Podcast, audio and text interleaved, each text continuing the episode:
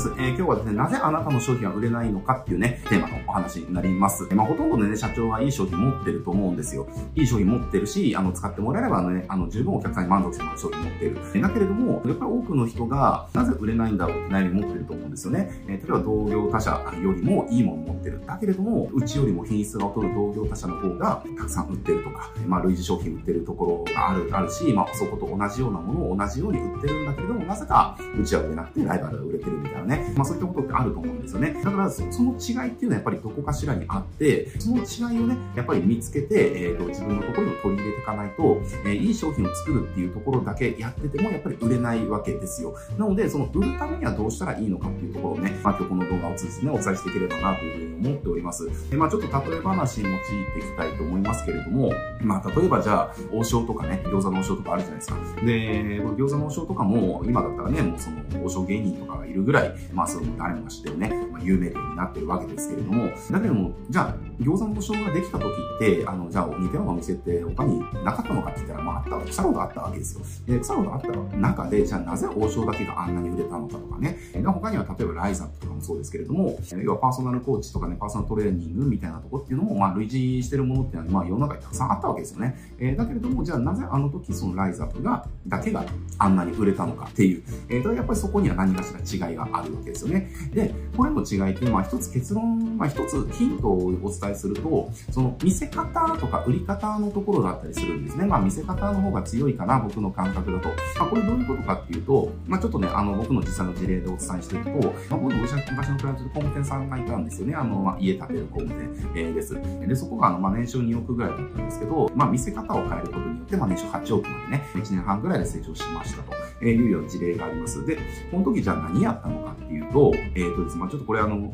その、その通りに言えないんですけれども、要はママのための家みたいなコンセプトを作ったんですよね。えー、普通に、えっ、ー、と、注文住宅建てますっていう売り方ではなくて、要はママのための家を作りますっていうね、建てますっていう、まあそういったコンセプトを作って、で、あともう一つ付け足したのが、ターゲットをちょうどなんでしょうね、あの、建売り住宅と注文住宅、要は注文住宅を安心して買えるほどの、えっ、と、収入がないんだけれども、建て売り住宅で我慢するのがちょっとぐらいの、えっ、ー、と、その辺の層の人たちをターゲットにしたんですよ。で、その辺の層の人たちからさらに、要は、なんでしょうね、こう、ママがすごく理想とするような家をね、えー、建てる工務店っていうコンセプト、USB っていうのかな、ポジションっていうかな、そういったので売ってたんですね。だから、あの、普通に家を建てる、えー、工務店とかっていうね、感じの売り出しではなくて、もうママのための家を建てたい、要は建て売り住宅じゃなくて、注文住宅建てたい。さらにその、ただの注文住宅じゃなくて、もうママのための家を建てたい。そんな方のための工務店っていうね、え、見せ方をしてたわけですね。で、これじゃあ、あの、なんでうまくいったのかっていうところなんですけども、結局は誰に何を売るかっていうところをみんなね、明確にしてなかったりするんですよ。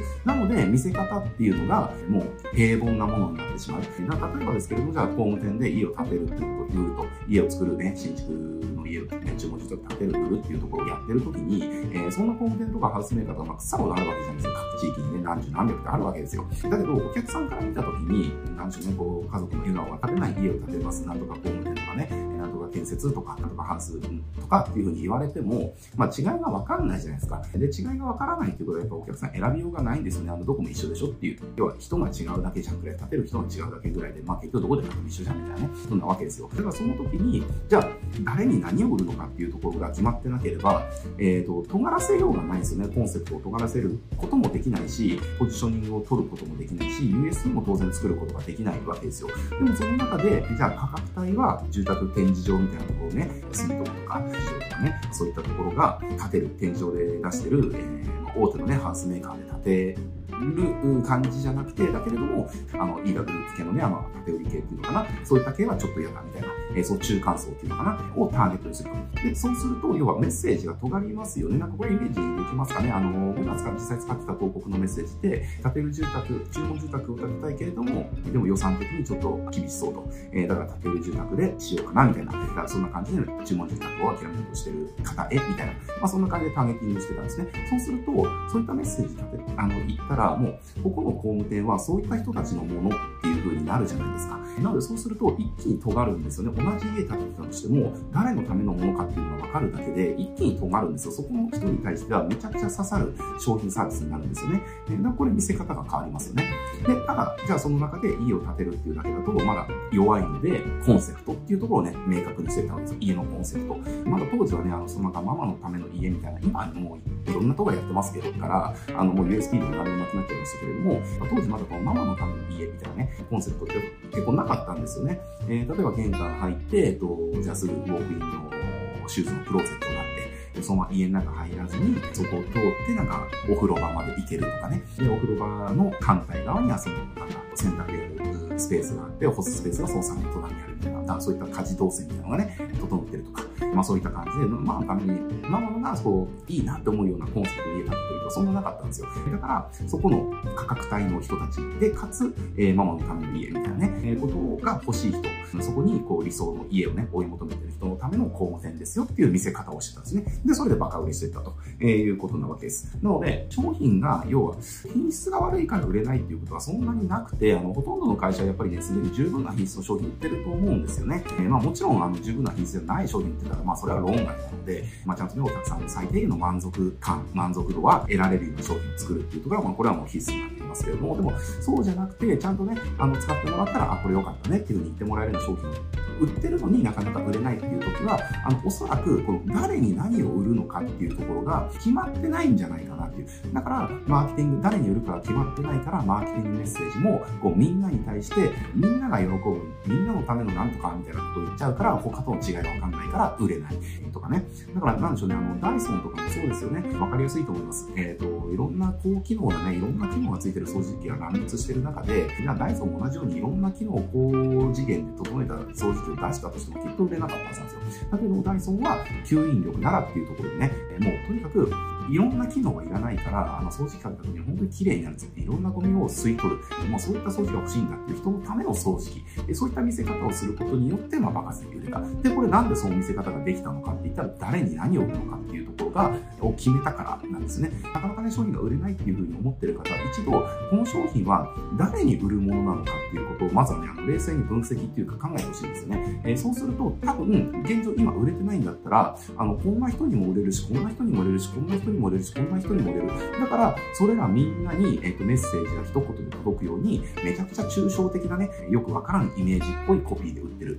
家族の笑顔が絶えない、えー、明るい家みたいなね、まあ、よくわかんないじゃないですか。そういうのにですね、いいけれども、でもこれ誰のためのものなのっていうのがわかんないですよね。えー、そういった感じで売っちゃってると思うんですよね。で、そうなっちゃう原因っていうのは、誰のためにこれを売ってるのかっていうところを売り手自身が認識できてないからなんですよ。えー、で、これじゃあ、誰のための家を売ってる、誰のための商品を売ってるんだっていうら、メッセージは全然変わるじゃないですか。さっきみたいに、家族の笑顔がなんとかの家じゃなくて、もうママのための家。これを言うだけで、ママにとっては、あの、最高の家の一つとして見せることができますよね。で、その中で、あとは何を売るのかっていうところ。で、あの、例えばじゃあ、ここ、まあ、ここはちょっとね、ライティングスキルがちょっと必要になってくるので、まあ、ちょっとかなり難易度が上がっちゃうんですけれども、例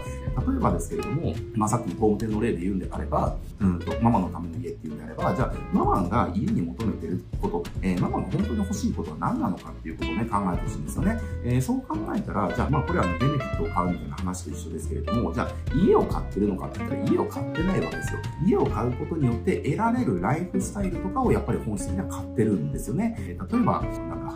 えーと、カウンターキッチンとかから、じゃあね、こう料理を作ってると。そこから見るその子供と旦那さんが遊んでるね、その風景を私が料理をしながら見てる。だからそんな生活が送れたら最高だよな、みたいな。そうした結果が欲しいわけですよね。で、そういった結果を欲しい人たちにどう言えばそれをイメージしてもらえるのかっていうところで、要はキャッチコピーとかね、マーケティングメッセージっていうのが決まってったりとか、えー、するわけですね。なので、誰に何を売ってるのかっていうところをこうちゃんとね、見てってもらうことによって、えー、今売れない商品っていうのを売れる商品にね、変えることって結構できたりしますんで、ぜひですね、あの、今、なかなかね、こういい商品なんだけど、なかなか売れないなというふうに思ってるんであれば、えー、ぜひですね、今、今日お話ししたこと、えー、振り返ってみてください。えっ、ー、と、きっとですね、活路っていうのかな。あ、こう、こう、この商品はこういった人たちのこういった結果を売ってるから、こういう売り出しをしよう、こういう見せ方をしようってね、えー、きっとね、いろんなアイデアが浮かんでくると思います。なので、それが浮かんできたら、それをね、こう作って、えー、広告してみるとか、メッセージをね、こうですね、投稿してみるとか、いろいろ発信をしててみてい。きっとね、あの反応って今までと違う反応が得られると思いますので、